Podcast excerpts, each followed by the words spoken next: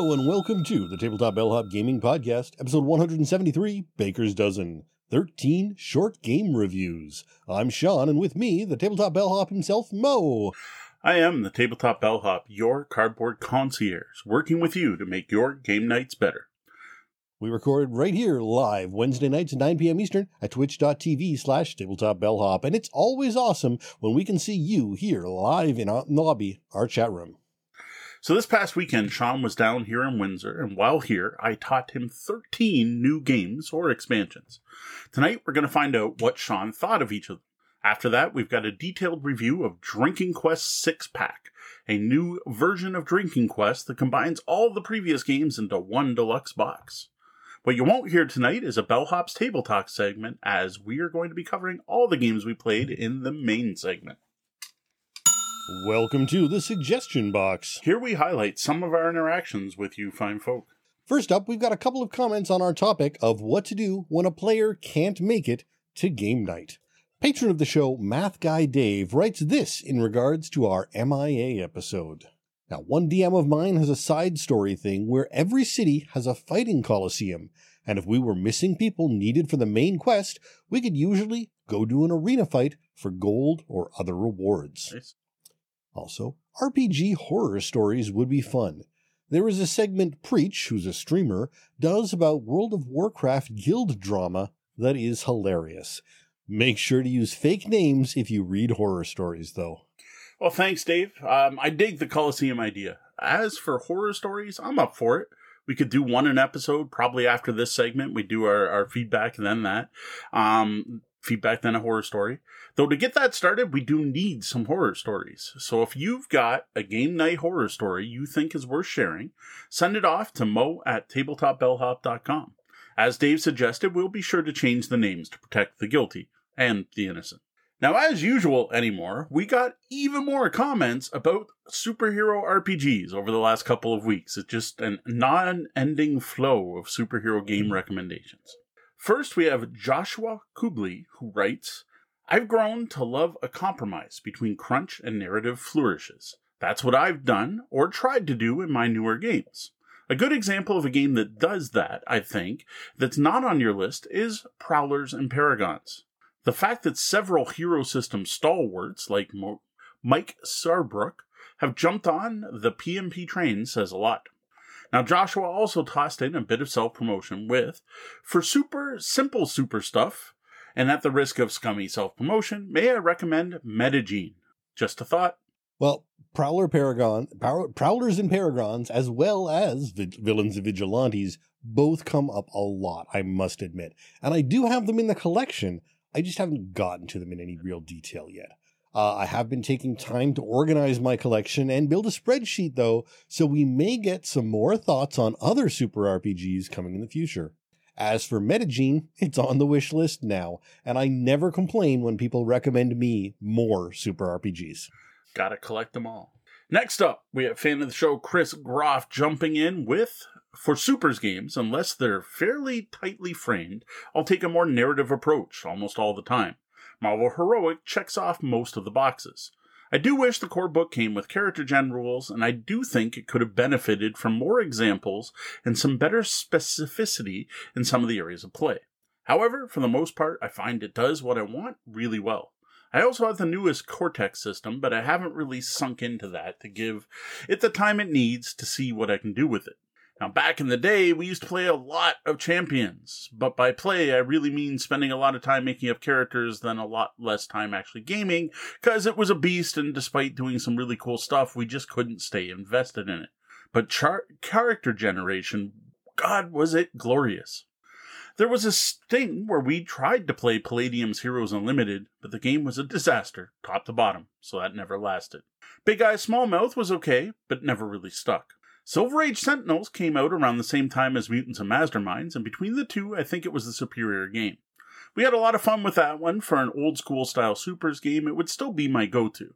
But again, when I want Supers, I still tune to Marvel Heroic, and that will likely not happen if I'm running anything.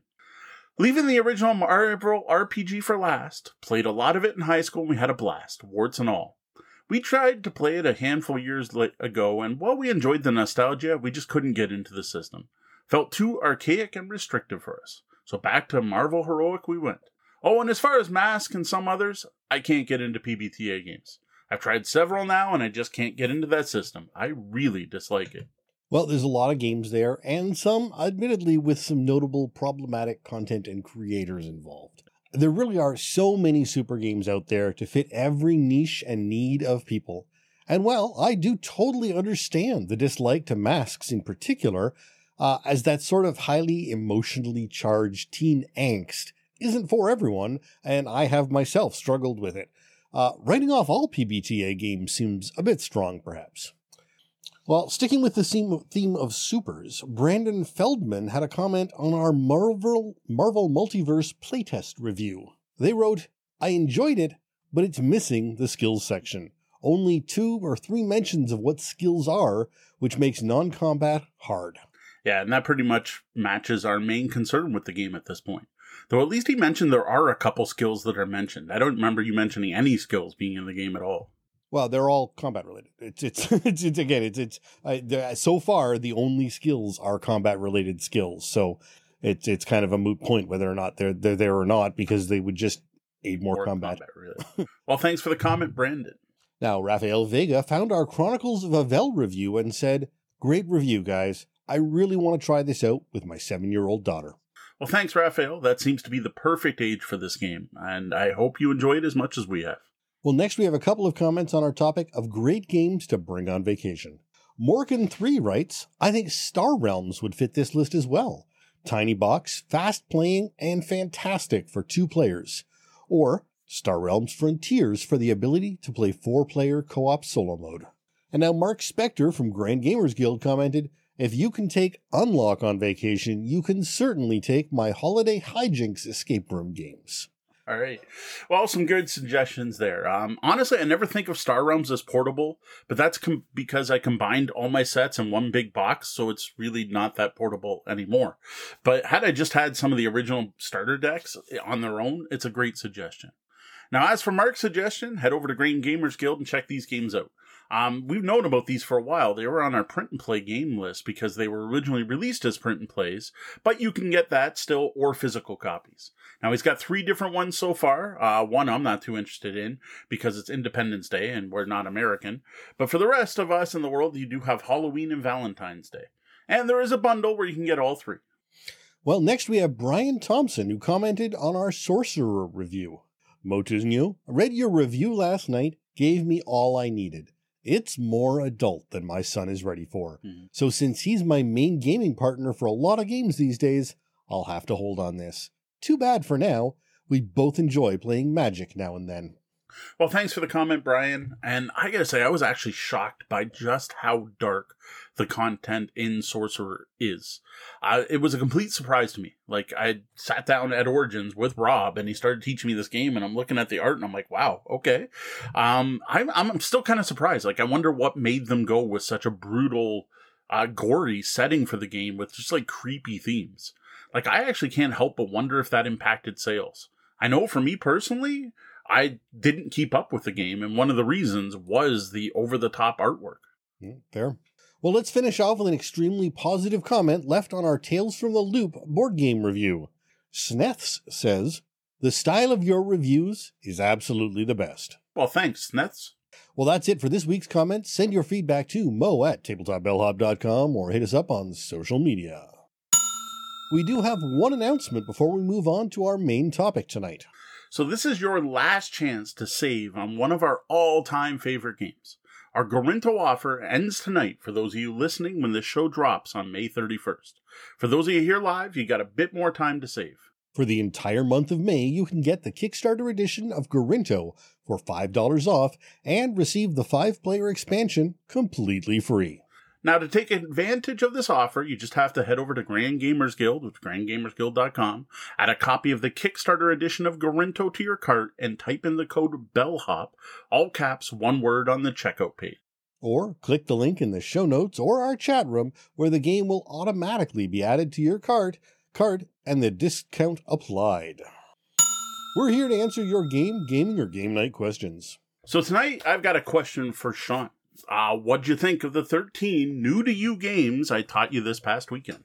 That's right, I was down in Windsor for the May 2 4 weekend, and while down there, in addition to some great food and company, I got in 15 gameplays, 13 of which were new to me game experiences. Nice. And actually, I believe I'm wrong. I haven't double checked, but I may actually be 17 because I did play that one game solo twice. Oh, that's true. Uh, now, this included 11 brand new games, as well as two games I am familiar with, but with expansions I'd never tried. So, what we're going to do tonight is let Sean provide us with a short review of each game, sharing his thoughts after I give a brief introduction to each of them, including some of my thoughts on each game first. Now, this wasn't the sort of hardcore, nose to the grindstone sort of gaming we have done in the past at SeanCon and such. This was a bit more relaxed as we had a holiday weekend to enjoy with beautiful weather, as well as some games to play. Yeah, no 13 plays of one game over three days this time around. We didn't completely burn ourselves out on one game. And yes, I thought of calling this another Sean Con, but Deanna hates when I use the term Sean Con because no one will Google for Sean Con and it's terrible for SEO. But for all intents and purposes, this is Sean Con 2020 number two. so the first game we played was a four player game of Shadow Kingdoms of Valeria with Sean, Tori, and Kat. Now, this is one I've enjoyed since we got to preview it back in 2020. I got to check out a prototype of it and I really enjoyed it. I still enjoy this every play. I just find there's something elegant about the dice placement mechanic and the, the engine building in this game. Though I do still wish the evil forces featured more asymmetry between them. Now, what do you think of Shadow Kingdoms as a Valeria fan? You know what? I, I was it's shocking actually that this is the first time I have played it because it's been around for a while and it just hasn't gotten to the table. But as with any Valeria game I've tried, I really enjoyed this. Now, while it does have a notably different feel than the earlier Valeria game, there's still enough theme and dice goodness combined with their art style to make it feel as part of the world. Now, while I agree a bit more asymmetry could be beneficial, we have seen enough times lately where it's gone wrong It's true. that I don't necessarily blame them for backing off to keep it balanced and avoid the needless complication of trying to balance various factions and make sure one isn't OP. So now this is the same company that put out Horizons.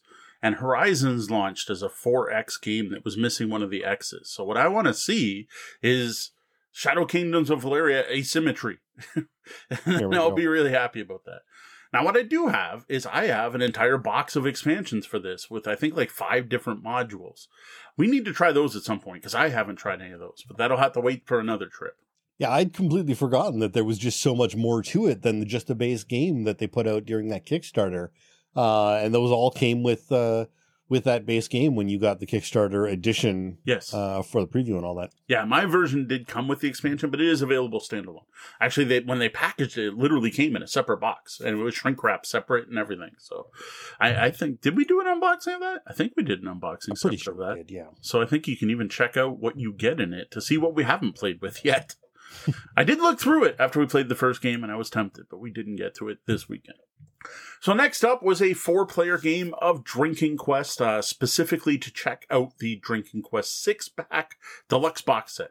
Uh, this is a box set we're going to review later in the show, so I don't want to say too much about it right now. But what do you think of this mashup of card game with light RPG elements and drinking game? It was fun with the group we were playing with, but I also can't say it's a game that I would ever ask to play. And given that I'm not a drinker, if a group was going to sit down and play it, I would probably sit off on the uh, sit off and watch the group play rather than take part. Even though there are absolutely non-alcoholic rules available in the game. I could see you enjoying the GM role with the, the designated GM version, where you actually play five players and you're just the one that reads the cards to everyone to give them their options. I could see you doing that, but that's about it. Next up, Space Base hit the table, and we played with six players using the new rules in the Command Station box set. That's uh the I don't know if, know if you can even call it the latest expansion because I'm not sure if the new Saga expansion's out. Mm. It, it's the latest expansion I own. Uh, personally, I was happy to get this off the pile of shame. It's been there since Christmas, and at the same time, get the game repackaged into its new box, so everything's now in one place and nice and organized. Now, what I haven't done is actually taken the time to sleeve the cards. I don't even know if I ever will. Um, though the one thing I did realize with this game is I bet you sleeved cards are easier to tuck, so it might be worth doing. Now, as for what you get in Command Station, the new rules for the s- for six and seven player games, I actually enjoyed. Especially the new, excuse me, especially the new 7 and 8 cards that everyone starts with. These let you roll white dice or go shopping on someone else's turn once you charge them up. Now, for you, this was also your first time seeing the mining rules from Shy Pluto as well as the command station rules. What'd you think of these? So this was a lot of new stuff to take in compared to just playing quick start normal game rules Hmm. uh, previously.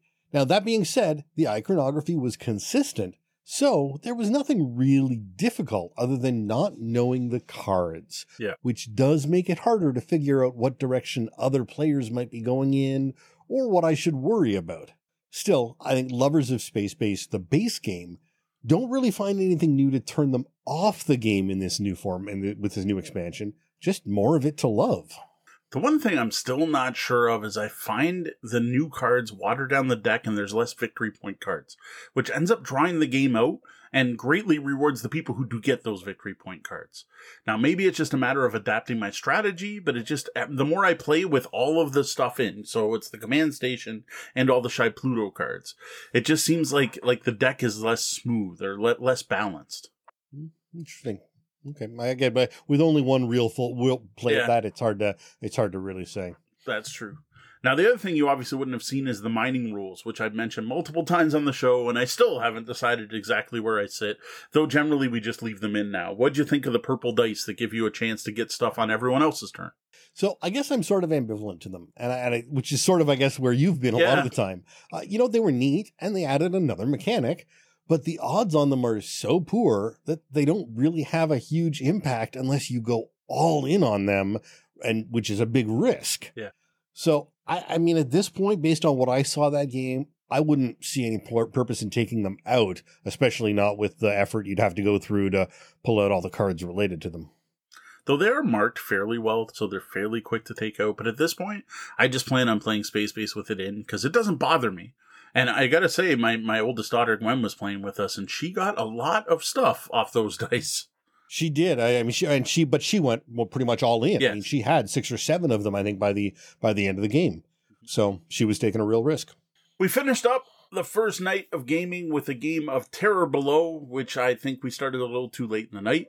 this is meant to be a fast, furious, kind of silly take that game, and I think we might have been a bit burnt out at that point.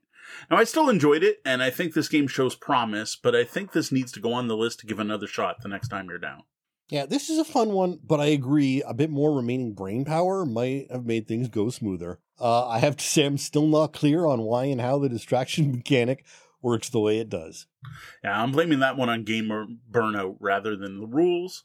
Um, I, I think they're pretty clear and they seem to make sense to everyone else, but as a new concept, it just wasn't sinking in. Now, what do you think of the silly theme on this one? And I got to say the components because I really dig like the concept of the game, what you're doing, the theme, and those components. To me, put it above where it probably would be if it was just an abstract pick up and deliver game. Yeah, I mean, Tremors is a classic of a movie, and this game goes all in on it, uh, even if they have filed off the serial numbers. Uh, this is definitely a fun game, though I have to say I question its replayability for most groups. Um, I don't know that it's got enough depth to, to be one that really keeps coming back to the table. You know, I could see sort of binging it uh, one night and then, you know, putting it on the shelf and maybe forgetting about it a little bit because it's fun, but not engaging enough to really want to play it all the time. Fair enough. I, I think it's one that, um, if there were local gaming events, it's the kind of thing you'd bring out because it's pretty quick to teach and silly and kind of fun. And it, I think it would get more play because it'd be like, oh, you haven't seen, I almost called it Tremors. You haven't seen Terror Below yet? Come try Terror Below. Check out these awesome little egg miniatures. Yeah, no, it's got definitely got some real table presence. Uh, it's a shame about that one miniature, but it, it was Well, no, no, that that, that, that, that's because I got a demo copy of the game. right. That's the only reason. I doubt anyone else has that problem with the one miniature. I don't even blame the publisher on that one. I literally have the demo copies from their first con that they brought it to. So Right. I can't blame the, the production issues. They were probably prototypes at the time. And some of my vehicles have different paint jobs on each side because I think they were probably doing an A B testing at the time. What do you think looks cooler? Now, kind of like the last time or two times ago, even the last time when Sean was down and we tried to fit in a whole bunch of Draconis Invasion, we had something similar planned for this weekend. This time it was to check out a preview copy of a game called Hellbringer, um, coming from a designer out of Montreal, Quebec. Uh, this is a card driven roguelike dungeon crawler inspired by hack and slash video games like Diablo. We spent the first half of Saturday playing multiple rounds at different player counts. Now, of course, the biggest issue here was that we were playing a prototype that was obviously not finished, and the fact the game was written in French, and despite the fact someone is translated is credited as translating it, feels like it was put through Google Translate. Yeah, so right off the back, the rulebook is not ready for release. No. While it may contain all the information that often, if we were talking to the designer, they could point out in the rulebook where things were, its layout and its way of presenting things, combined with translation issues, mean that it is a struggle to learn how to play the game. I, I would say almost impossible to really learn from the book as it stands. In the English, maybe maybe the French book is perfectly fine. We didn't see that. We just saw the French copy of it. Um, ignoring the fact that it took like watching a how to play video, which I gotta admit, if you go to Hell Hellbringer, I'm doing terrible on names today. Hellbringer.com, I think, is all it is. You can watch the designer play the game, and you can tell he's played it a thousand times because he's playing on Tabletop Simulator and talking and moving a little too quickly, and he likes to move his mouse around a lot, which can get a little annoying. But it'll actually teach you how the game plays. So I did watch that, and thankfully, this is one of those awesome times when the publisher is right there, basically on call, and the designer was there uh, willing to chat on Facebook. So I had basically had Messenger open and had a direct line to the designer while we played. So because of this, we were able to actually play the game.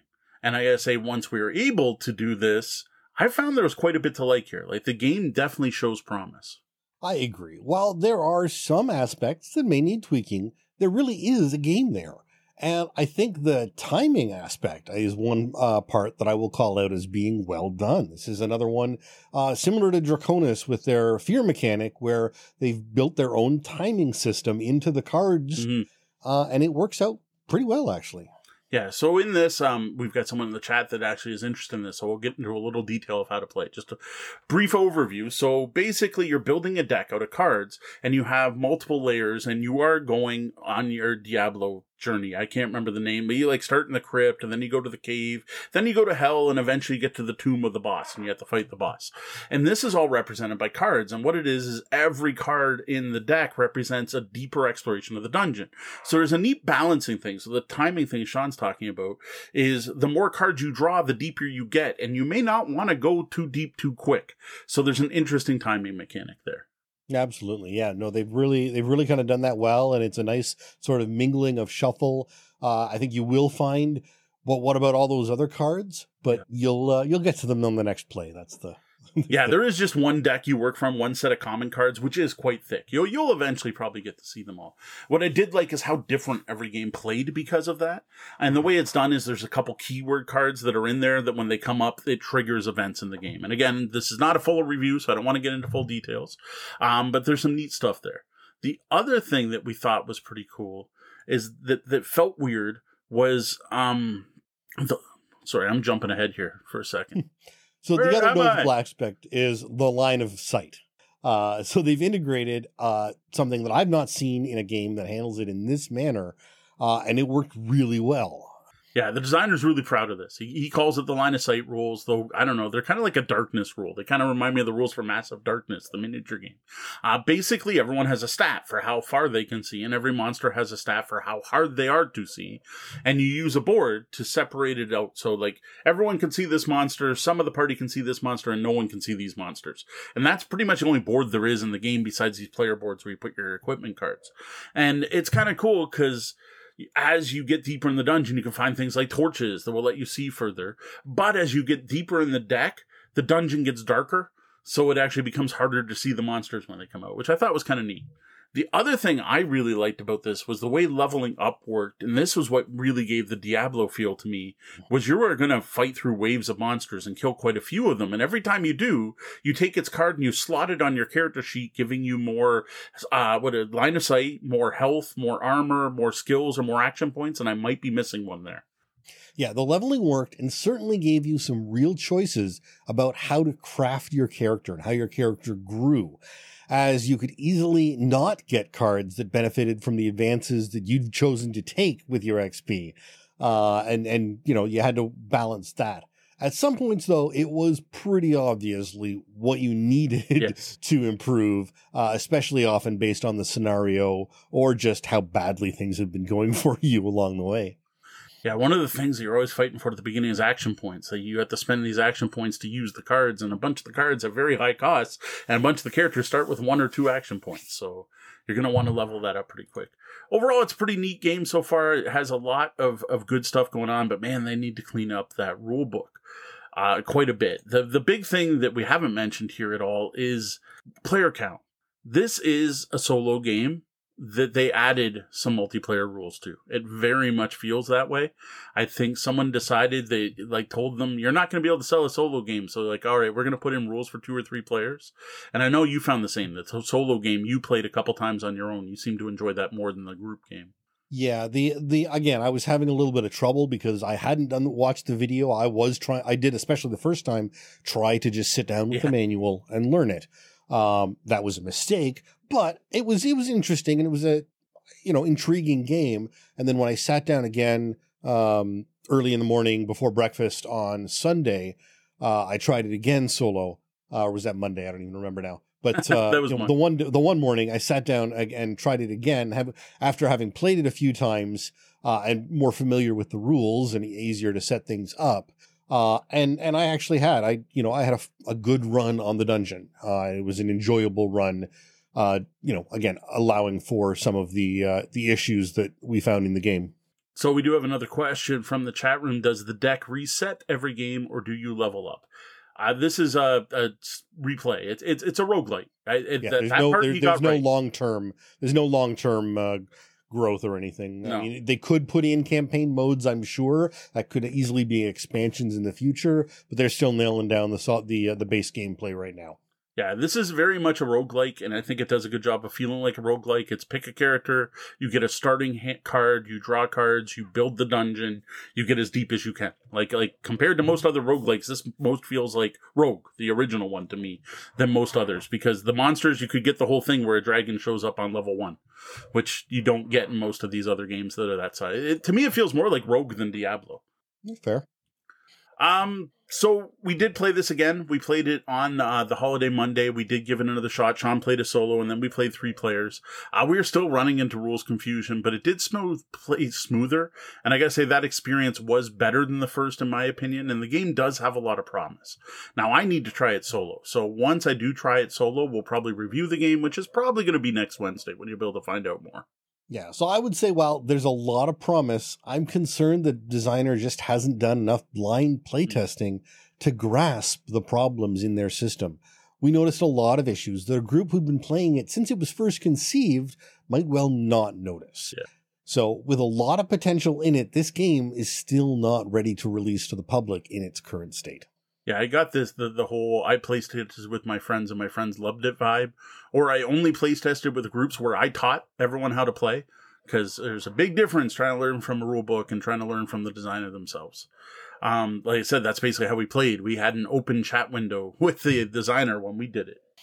Yeah, absolutely. I tried to teach myself on that Saturday morning, and it was just me and the rule book. I don't even you don't even know I you didn't even know I was oh, cracking open the game Yeah. as you uh, shared some deals, and I played a game. But in hindsight, I don't think I played No. the designer's game because, again, I hadn't watched the playthrough, so uh, there were things that just didn't make sense, and, and grammatically, I had followed the letter of the of the rule book, and that was not the way to do it. Yeah, I came down. I'm like, no, no, that's not how you do it. No, that's not. He's like, but in the book it says this. I'm like, look, I watched a video from the designer. I know it how it's supposed to play. but it said. Yeah. I'm just hoping. Uh, I think this one's coming to Kickstarter. I don't have the, the details in front of me, but I, I'm hoping some of this gets cleaned up. Um, I do know that we pointed out multiple issues that they are planning on fixing, and they didn't realize the translation was a problem. Uh, We were the first people to complain, but I have a feeling we might be the first English people to play. So that could be it too. All right, enough about Hellbringer now. Full review coming in the next couple weeks, possibly as early as next week. So, since we played Hellbringer and it's supposed to be a Diablo game, I decided Sean needed to try Sanctum from CGE because this is another board game that claims to be Diablo in a box. Now, what I found interesting here was how it captures different parts of Diablo than Hellbringer did. Now, I really enjoy Sanctum. It's a dice game that's all about mitigating the randomness of the dice. Kill hordes of baddies, each of which turns into a different piece of equipment, and then you need to figure out how to optimize that equipment along with what skills you want to level up. And it's really, it's kind of this big Euro engine builder for the big boss fight. It's really solid, but it just misses that whole fast, furious button mashing, I'm swarmed by enemies feel of Diablo. It never actually feels tense to me until that final boss battle. What do you think of Sanctum? Now, I've heard about this one many times and we've reviewed it here. So it, uh, it honestly felt familiar when we set it up. Uh, it's definitely, uh, you know, that giving you that Diablo with the serial numbers filed off in many of its ways, but also as a rather typical Euro, it lacks any feel of a group experience. Yeah. Uh, in its current form, uh, it wouldn't transition well to a co-op. So I don't know what I would do to fix it, even if that was a, a thing you ever wanted to do. Uh, but without anything like that, it was a fun experience. Yeah, this one's funny because I have heard other podcasters talk about this as if it's a cooperative game but it's not in any way. Not there's not even optional cooperative rule. Maybe on the internet, in the box there are no optional cooperative rules. Like I think people just hear Diablo with the numbers filed off. They read the rules for the game where you're drafting monsters and only fighting your own monsters, and think it's a cooperative game, but it's not.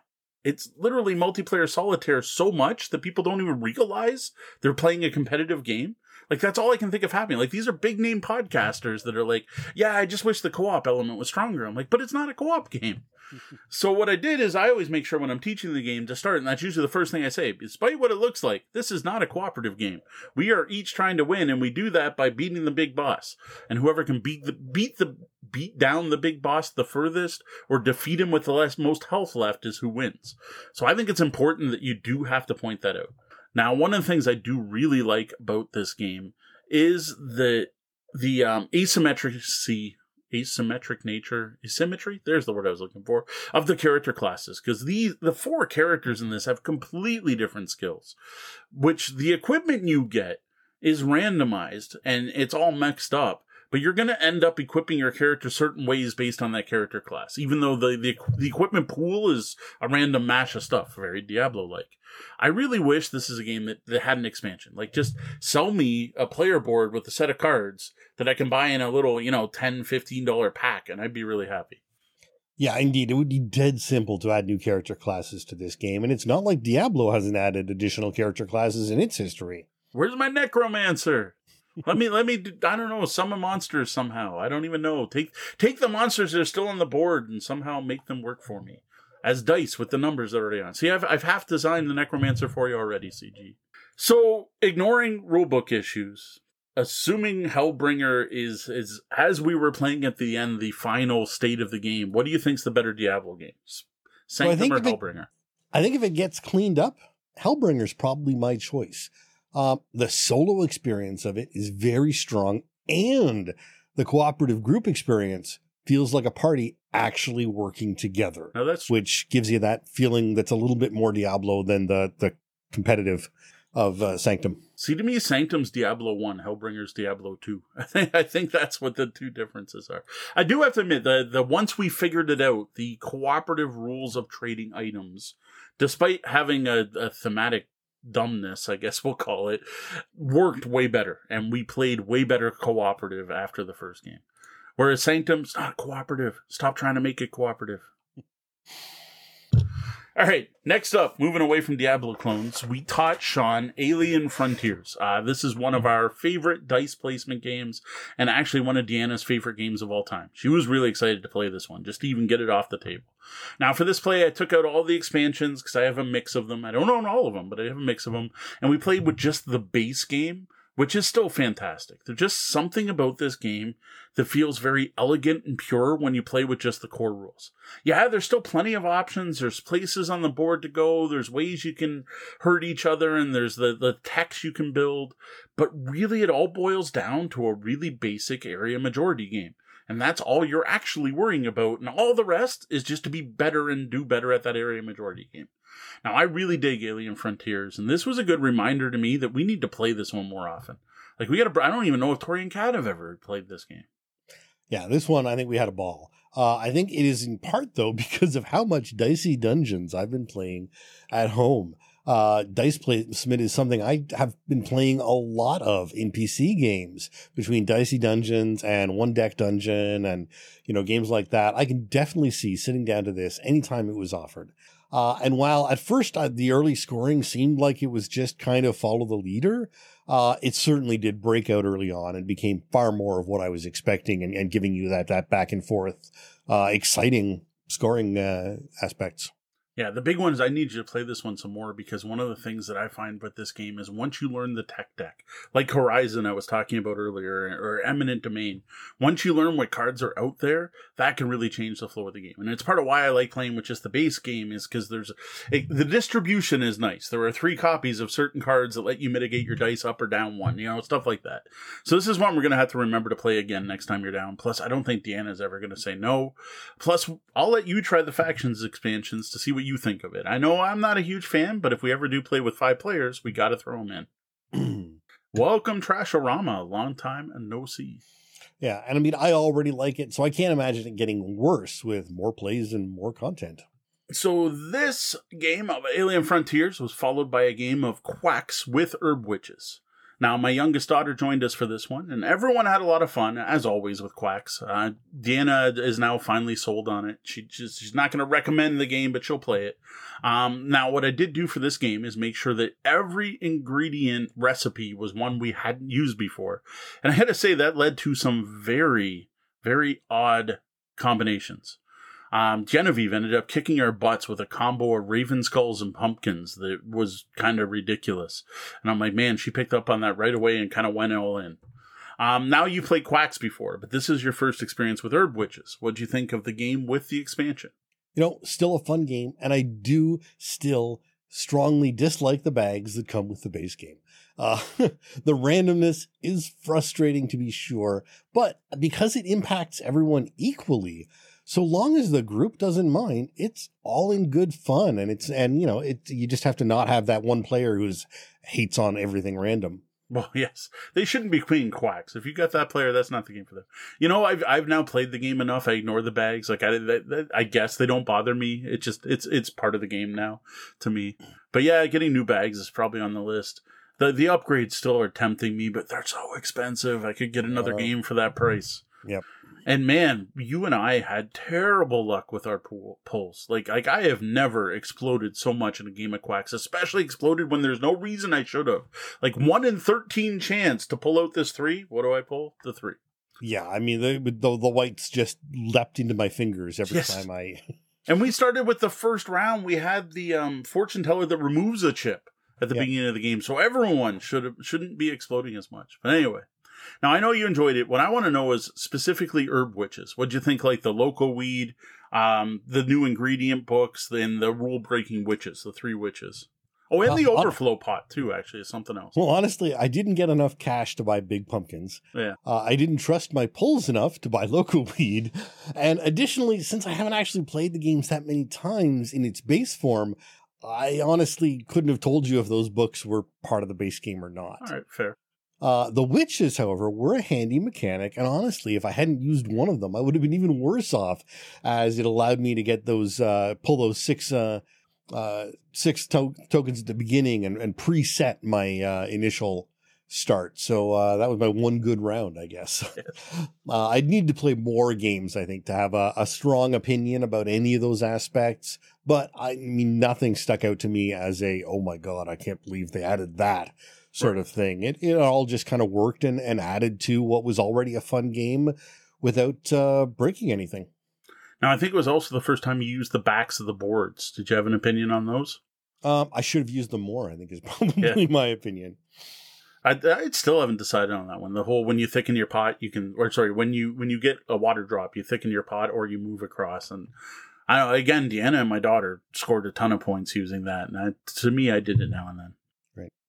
So yeah, so far Quacks, uh, just pick up Herb Witches like I, to me it's a must have. I, I don't see a reason not to for sure. But I, I, it does do a couple things that help balance it. As Sean said, he, the, his best round was one time he got to use a witch to help things out. So I strongly recommend it. Yeah. I think there could be arguments about the six pumpkins, but then everyone seems to love the six pumpkins. So I, I don't know. Again, it's one of those things I need to see Yeah. see more often. They definitely Uh, they did- they game breaking this game. No, absolutely not. Like the people who bought them paid a lot for them, and they got a bit of a benefit out of it. It's not like the person with the most pumpkins won this time, so that's always good to see.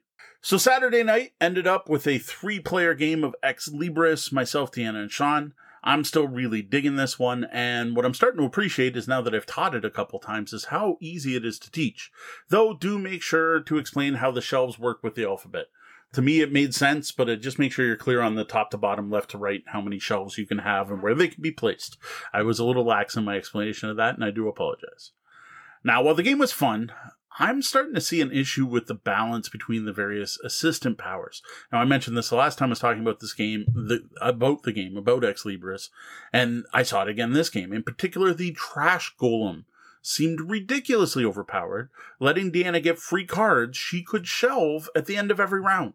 She got so many extra cards. Now, previous games, we noticed similar problems with the wizard who could rearrange the shelves. Now, over all my play so far, the gelatinous cube seems useless. And Sean, that's what you ended up stuck with. So, how'd you like the game despite the fact you had what I seem to think is an underpowered faction? So this was this one was interesting because I had been looking forward to it. I thought the theme of this sounded great. I really Mhm. wanted to play, uh, and I made some dumb mistakes early on that severely impacted my odds. Uh, but I agree that the assistants do seem to really kind of shift the game. Um, I'd have to play it more to see if there are ways to mitigate that. Uh, as without being, being ways to mitigate, that could be a real detriment to the game. Yeah, it's making me wonder. Like, I, were the Kickstarter add-ons maybe? Like, it kind of feels like like the game. There's so many in the box. I wonder if the game was like done and they threw in extras and didn't do as much playtesting. Now, I have to assume Board Game Geek, someone on Board Game Geeks, put a better together a list of the mix, best mix, right? Like the best assistants, or just don't play with these three. Like pull the wizard out of the box and don't use it, or only use the wizard when you're against the golem or something like that. I have to assume there's got to be something out there to try to keep things balanced. I need, I need the Stonemaier, you know, the tapestry civilization fix. Where's that for Ex Libris? So I dug into the forums in the uh, today, and there is actually a lot of discussion, but it's primarily about the golem and the bookworm Oh, being the strongest assistants. But between locations which come out in a random uh, order, Yeah. uh, which are more or less valuable depending on your assistant, uh, or just simply working to block them, knowing that the golem is going to try and do its power at the end of the Yeah. term and be in a specific spot in order to maximize that. Um, it's not completely overwhelming. You just have to play for the fact that that assistant is in the game. Hmm. Um, and knowing that, I would probably play differently again the next time. Like the worst, uh, the worst case scenario, if nobody does anything against it, and the and all the cards come up correctly, the golem can actually place eight extra Yeah. bookshelves. That's ridiculous. But everyone knows. But if you go in knowing that, then the person who picks the the golem is going to get stomped on, so that they can't do Yeah. that. So I, I don't know. I, I never appreciate when a game forces me to take an action I don't want to take. Where where I want to do this, but I can't because mm-hmm. instead I have to do this to stop you. That to, to me, I, I don't generally enjoy games that do that. Uh, especially not a game like this. Like this isn't a Food Chain Magnate, right? This isn't an 18xx game. That's the kind of move you expect in those heavier games. This doesn't seem heavy enough to to have to mitigate my play based on what factions are in play. But I could, eh, I guess, like if it's once or twice, like if now and then, oh, I'm going to block your golem, that's fine. But if it's like I now need to play stop the golem the game instead of play my own game of Ex Libris, Well, and again, it depends on what order the rooms come up, right? If the Yeah. rooms that if the rooms that don't have those cards on sitting on them aren't there, then the golem can't do its thing. it's true. In our game, I what was every other card I think had cards sitting. on Yeah, it. no, absolutely. It was it was definitely a golem uh, beneficial draw. And the bookworm I've never even played with yet, so that hasn't even come up. So we'll wait to see how bad that one is. Anyone talking about the gelatinous cube being underpowered? I, I didn't I didn't notice No. that, uh, but I also I, I did not use it well, so I, I think I could have made a better showing with gelatinous cube, gelatinous cube if I had paid more attention. I, it needs to get out first. I need to Yeah. not put the gnomes out first. The cube has to hit the board first. the whole thing with the cube is is it's very clear that once it's out, if I go there, you benefit. So everyone just avoids where you are, which I guess is a good way to counter the golem. But I just Well, found exactly. It's a- anytime it's a, it blocking out, move. Yeah, it's a blocking move as much as it is a trying to get more move. get more stuff out of it. The ghost seemed a little overpowered when I played it too.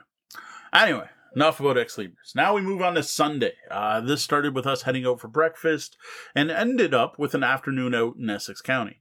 While this involved some great food, it also gave us a chance to take Sean to the Banded Goose Brewery and teach him to play Rack-O. Although perhaps calling it a teach is a bit of a stretch. Fair. If you've learned to count and played any card game in your life, you're probably good to play. now, that being said, it's a great game to chill out on a patio and relax with. Now, I, I, I'm now sold. I'm, I'm now a Rack-O fan. And and specifically, you got to go to Banded Goose. You got to play the copy there. Though the rule book's now missing, so the rule book I had that didn't seem to explain that you get 25 bonus points for a Rack-O is there. i'm not there, and it is very much a bar copy. You are going to know which card is the number three pretty quickly.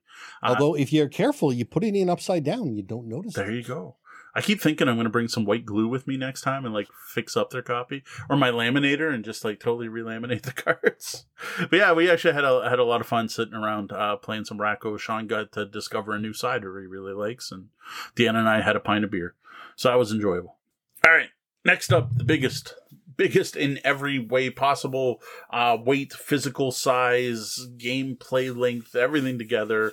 The most epic endeavor of the weekend when we got home Sunday, we were I was itching to play something a bit meatier, and I know Deanna's been kind of pushing to play something with a bit more meat and something longer than the other games we played. Like most of what we played were like one to two hour games, and I thought Anachrony would be a great pick. The problem was that my copy of Anachrony was still spread over three different boxes.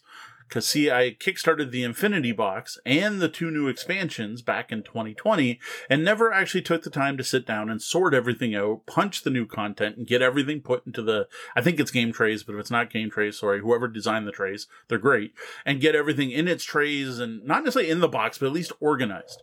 And that's how this epic event started. Sean and I spending far too long actually repackaging a game, which Sean made the comment, he's like, man, I I don't usually get to punch games, so this is quite fun. So, yeah, after a couple of hours of learning how to box the game, I at least had familiarity with the concepts before the teach happened. Yeah, and I gotta say, the the book they did a great job on this. Mindclash Games did a great job on this box with a like rule book for how to pack it that actually was excellent though overwhelming. I, I think and, and the trays were excellent. Like like it sorted except for one minor thing it sorted things where you think they should go. Though i still don't understand why those blocking tiles aren't in with the players other than that one so once we had everything sorted out and into proper containers, we wade through a three-player game. Um, in this case, we just used the base game module, none of the expansions or future perfect or anything else. Though we of course use the exosuits because that makes the game for some reason. Um, I think it went great. Uh, this is one of my favorite games of all time. It's in my top five. Um, nothing about this play on the weekend changed that. My only complaint is teaching it. I hate teaching this game because it's intimidating and scary and it sounds like there's all these options. And unfortunately, the first decisions you have to make in the game beside between picking which side of your leader to use, which side of your board to use, and then once it starts, how many suits to power up and what to ask from the future. Those five decisions kind of require that you know the entire game. And I hate teaching it. It's not the kind of game where you can tell people, eh, just do something and see how it works. Like that works in most adventure style games, but in a heavier Euro, it just doesn't work as well. So despite a bit of a rough teach, what'd you think of Anachrony? Well, I loved it. uh, we played unsurprisingly extreme uh, with Yeah, some minor, minor things, things. you know, uh, and some things were learned during the play. But even so, it was a strongly themed sci-fi game with an amazing time travel mechanic that just downright works. Now, personally, I'd be scared to buy it. As with all the various components and expansions and the sheer size, I mean, we are the the Infinity Box is significantly bigger than Gloomhaven. Um, it seems like a lifestyle game. Uh, but as for playing it, if the opportunity and time arises, sign me up. Now, I remember one of the things you kept calling out, and you did do the thing that everyone does, uh, where you didn't say the exact words, but basically said, yeah, this is simpler than I thought it would be. This is easier to learn than I thought. Everyone who plays it said, Sean didn't say those exact words, but he was just like, had that, oh, this isn't that bad, which is what everyone does. By about turn two, they're just like, oh, I'm just collecting these things to build these buildings, to give me more things, to do a thing, to do a thing. Um, and what we messed up, we did, we played extreme because we didn't shift over the buildings properly. Like what we played extreme wasn't huge, except we did mess up the fact that free actions didn't take your turn. We were going around the table, and by free, I was thinking free didn't need a worker but free actually means do a bunch in a row. Those were all we messed up. Now, one of the things that makes the game so play so well though is the iconography. Yeah, indeed. A lot of games could learn from this game because even when we looked at something and we weren't 100% certain and ne- and decided to check that rule book, our guesses were right. Yeah. when we got to the rules, uh, the wording might have been vaguely different and, and clarified it for us, but we had been gener- basically right about what we guessed just by looking at the pictures on the mm-hmm. cards. Now, the problem, if you can call it that, is how much yes. iconography there is. It is seriously overwhelming to a new player. And so, despite the game not being mechanically different, as we, as we just said, yep. you know, not it, it's just not a hard game, but it would be terrifying to someone who is new to mm-hmm. hobby gaming uh, and the fact that it is difficult to teach only reinforces that. Despite that, once you get into it and, and, and get a little familiar, it's just not that hard to play. See, the thing is, what we need now is we need Sean back down before we all forget how to play again and we have to relearn it all. And then maybe I can actually try out one of the multiple expansions. So after Sean left, actually, the night Sean left, I didn't feel like working. I decided to consider it still on vacation. So I actually sat down and read all of the supplementary expansions and I got to say there's some really cool stuff in there. The the one in particular I think Sean would have liked is there's a module where you can send your one of your mechs on an adventure and it very you haven't played Caverna, but it very much reminded me of Caverna, where you send your dwarf on an adventure to see what you get. And there's two decks of cards where there's difficulty five and difficulty ten adventures, and you pick which one you go on, and you flip it, and you see if your power equals the number on the card. And if you num- beat the number on the card, you get something awesome, and if you fail, you lose something, but still gain something for going on it. And this is where the leveling up your mechs is so you can actually improve your mech so they're better at adventures. And that adds a whole story element where it's you're leaving the capital, you're going out into the wilds on an adventure, and I'm like, oh, that sounds awesome, and it sounds like something you'd really dig. So that's that's that's my number one on the list of expansions to actually try next time. All right. Now, after this, we sat down and we're a little bit of brain burn. Like Anachrony is not a light game. Despite again, the basic mechanics, the actions you take aren't that hard, but man, trying to figure out what building to make or how to get the right time travel or to change your focus or collect the right resources to build the right thing uh, can be quite a bit of burning in the brain. So we decided to swap and finish off the rest of the night playing lighter games, which we started with the game. Now, we recommend this one all the time, and I everyone knows my opinion on it and why I dig it, but this was your first time playing. What'd you think of the game? So, this was a fun one. And, uh, you know, having experienced it once, I would be more than happy to play it again anytime. The first time you play at this, you look at your hand and you look at the, the four stacks you have to build and you can't imagine how you could possibly achieve this goal. And yet, lo and behold, we got down to a single card left after card. some finagling and wincing. Single card. That's really good. We almost won. Winning on the first place, Sean probably would have been done. I beat the game. I never have to play again. So I'm actually kind of glad we were one card away. I'm I'm not Tori. Yeah. I still really dig this. We had a pile that we got back into the 90s five times. I, that was the first time I've ever seen a deck go back up that many times. So that was awesome. I still, the game's awesome. Everyone should own the game. Now, after that, though, we were thinking of calling it a night, but then I spotted the mind. And I'm like, oh, I got to let Sean try the mind just to see how he feels about the two of them because everyone uh, there are there's a, a divide here of people who prefer the game and people who prefer the mind not to mention the people who think the mind's a game and not we're not going to get into that so we decided to play the mind we played out one round uh, we didn't get very far five, six, I think. Six. Yeah. Six? Yeah, I think we got to six, or we lost on six. Yeah, we lost on six. We lost on six. Now, I dig the mind Deanna hates it. Where do you stand? Uh, I've played it. I can say that I've played it. It was amusing and fun, but that being said, I have no real interest in playing it again. It kind of just exhausted its fun in that one play, I feel like. So now, if we're having a game night, it's New Year's, and someone breaks it out, you're not going to refuse playing. No, I'm not going to say no, but it, it's certainly, I, I, I might suggest something else in There case I might push them in that direction. Fair enough. Yeah. So we did wrap up the weekend with uh, more plays of Hellbringer. Gave it another shot after putting it aside because we were kind of like getting frustrated with the the rules and the rule questions and all the questions. So we're like, you know what? Let's stop. Let's put it aside. We'll come back to it before the weekend ends and see how it plays after we've all you know slept on it. Now, do you have anything you want to add about these games? Uh, I mean, really, the standout winner for the weekend was probably Anachrony, though the much lighter weight Alien Frontiers was a strong contender to take that title. Fair enough. Now, one more thing I thought of that could be amusing.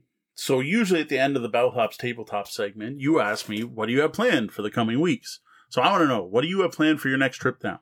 Is there anything we played this weekend you absolutely want to play again? Or is there something we never got to that you wish we had? Uh, well, Terror Below, I'd like to give another try earlier in the night. Yeah. Uh, and I'm down to play Anachrony anytime we can find the time and space. So, So, one of the things I did confirm about that reading the rules is you cannot play five players. The game eventually has five factions, but you still can only play with four players, Hmm. which is actually an inaccuracy on one of the Board Game Geek pages because I Hmm. prepped it thinking we could play this with Tori and Cat, and it didn't work out that way. So, there is that one. But now, what I'm wondering is there any way for us to play Anachrony online? Though now that I think about it, this is a lot of what I like is the physicality of that game, the, the warp chip handling and the, the the awesome metal, especially with the Kickstarter version, right? The awesome metal cubes and the loading your guys into their mecha to send them out. So I I, I think a lot of that's going to be lost. I have a feeling it's going to be like Tapestry. Like we we played Tapestry on Board Game Arena all the time, but I still would much rather play the physical game with the nice landmarks and rolling the actual dice to get screwed whenever you invent, because that's all that happens when you invent in that game anyway.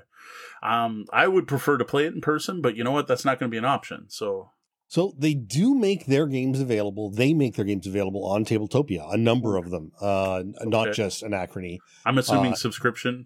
Um, you know what? I, it's it's hard to tell with Tabletopia until you start clicking through things. Fair. Um, I it didn't scream subscription, but maybe maybe the base game isn't subscription, but the uh because because there's some different games that have some of the other expansions uh need them. Uh, there are multiple versions on TTS, uh, including the Infinity Box. Though I you have with TTS, you kind of have to go through and try them to see what works and what doesn't, and which has better automation and development. Um, so it's a it's a struggle, but there are are versions available out there. So this is one like I don't even know how much scripting you would need. Like it would be nice if there was, like especially waking up your people, right? Those should shift over automatically. And the end of the round, there should be like a collect all my stuff, and it auto Yeah, you know, flip them. flip your next flip flip the next uh, mega project and move all the to the tiles for the uh, Stuff like that would be nice, but I could see this one playing without any of that. Yeah. it would probably work. All right, thirteen games, not bad at all. yeah, that's it for my thoughts on 13 new to me games I got to try over the May 2 4 weekend. All right, we're here to answer your gaming and game night questions. If you got a question for us, head over to the website, click on Ask the Bellhop, or email me at questions at tabletopbellhop.com. Well, today we're reviewing a mashup of card game and drinking game, Drinking Quest six pack. Thank you, Jason Anarchy Games, for sending us a copy of this unique dungeon crawler to check out. So, Drinking Quest series of games was designed and written by Jason Anarchy, starting with Drinking Quest way back in 2011. This was followed by five more Drinking Quest games, all of which were self published by Jason's company, Jason Anarchy Games.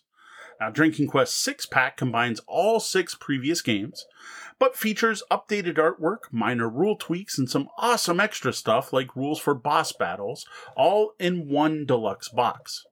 Now, Drinking Quest has featured artwork from 14 different artists over its various editions, but that's a little more than I have time to list here.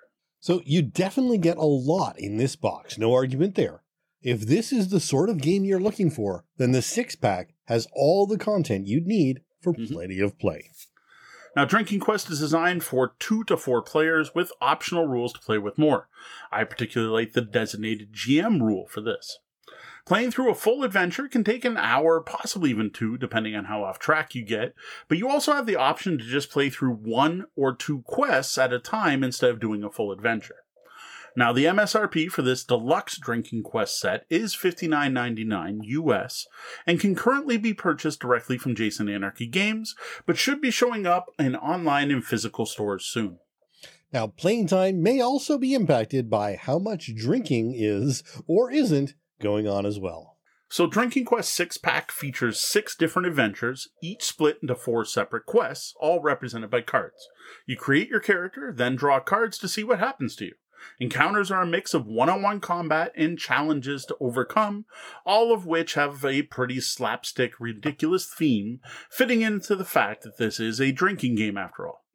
Now, between encounters, you can spend your gold to upgrade your equipment. Once you get through all the quests, the party teams up to face a boss monster. If at any point you falter on your quest, don't worry, there's no permadeath here. Resurrection can be found at the bottom of your mug after a hearty chug.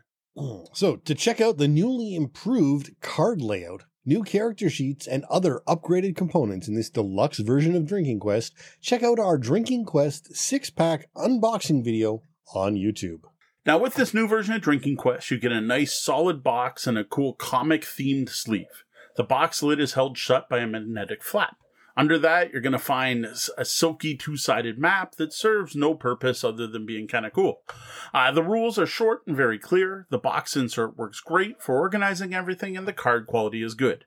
You also get a pad of character sheets, some dice, and a metal coin. The quality here is impressive, and I have no complaints about it quality wise at all. Well, now that we have a good idea of what you get in this new deluxe Drinking Quest box set, how about you give us an overview of play? All right, all players select a character and grab the special drink card for that character. Players then fill out a character sheet listing their name, the character's name, the character's maximum hit points, attack dice, defense rating, and the numbers for the character's four saving throws. These saving throws are self worth, smarts, tolerance, and sexual prowess. The character sheet also has spots to track current hit points, experience, gold, weapons, armor, items, etc. Now, I want to point out here that the special drinks don't have real world equivalents.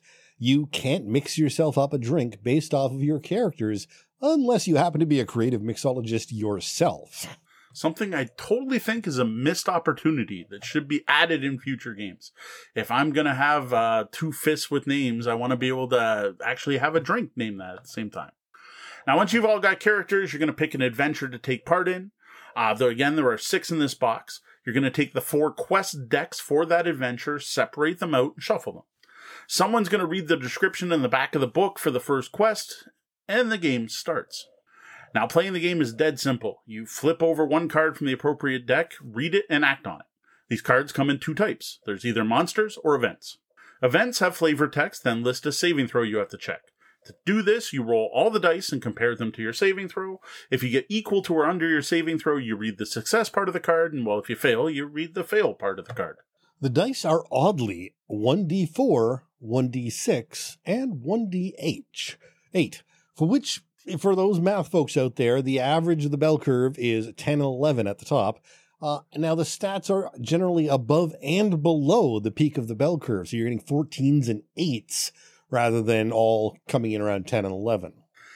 Now, once you draw a monster, you're going to go into a one on one battle to the death where the player on your left will roll for the monster. A d6 is rolled for initiative, with ties going to the hero. Then combat just becomes a matter of rolling damage back and forth until someone's dead. There's no two hit, there's no armor class to worry about or anything like that. If a monster wins, your hero's dead. But remember, all you got to do is chug the rest of your drink and you'll come back with full health. No, half health if you can't finish the chug. Now, in order to stop people from getting too wasted after you've chugged once, for the rest of that quest, you only have to take three sips to resurrect. Now, if you do win the combat, you're going to get gold and XP that's listed on the bottom of the card. That's it. You now know pretty much all there is to know about playing the game.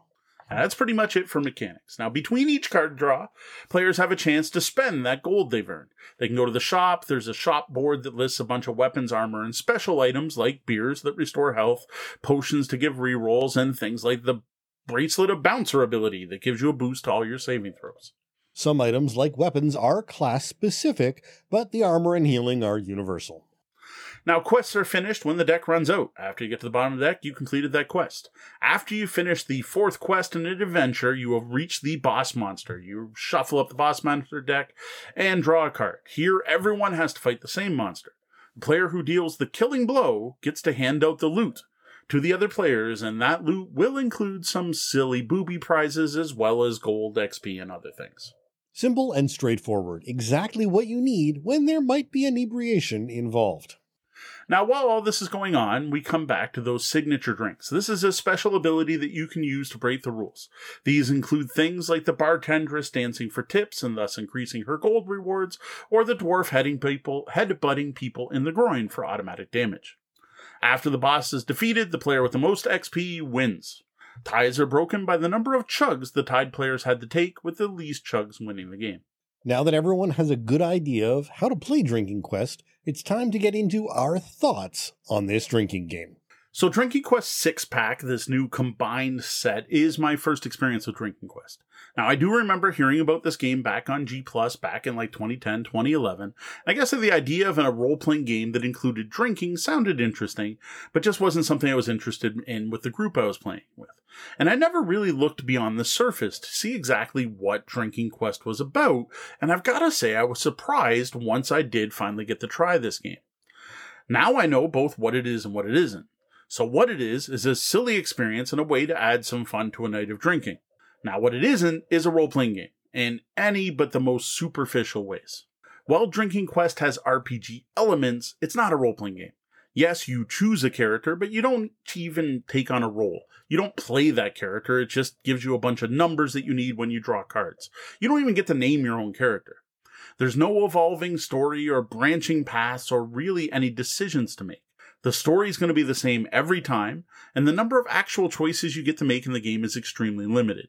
The only real options you get, besides picking a character, is what to spend your money on and when to use that special drink special ability. This is essentially a roll and move that has, thankfully, done away with the board. Yeah, the gameplay here is pretty much scripted, and some of the players I tried it with found the game to be rather boring because of this because the game boils down to flip a card, read some amusing text, then roll some dice. Rinse and repeat till you finish the adventure. My group found this rather disappointing overall. We were just expecting more from Drinking Quest, especially more RPG elements. Indeed, when you get a nice, meaty box of cards and components, we, perhaps mistakenly, are expecting a bit more game, more choice, or interaction. Now, all of this said, I don't want to totally disparage this game. We did have some fun playing Drinking Quest for what it is, right? A drinking game with some RPG elements. As the alternative to a, you know, silly drinking game like every time Picard says make it so, take a drink, I think this is going to be more fun than that particular Star Trek meme.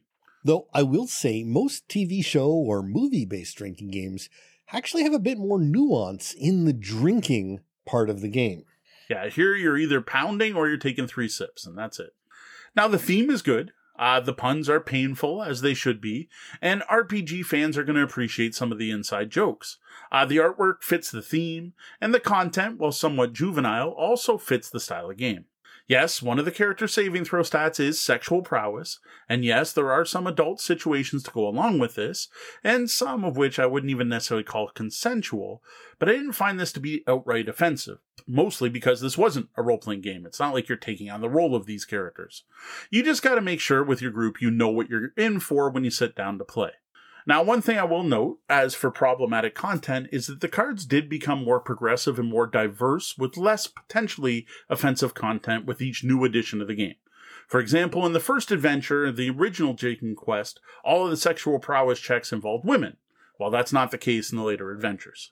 The designers appear to have certainly learned and improved, but know that this means Quest 1 may have more potential to offend some players.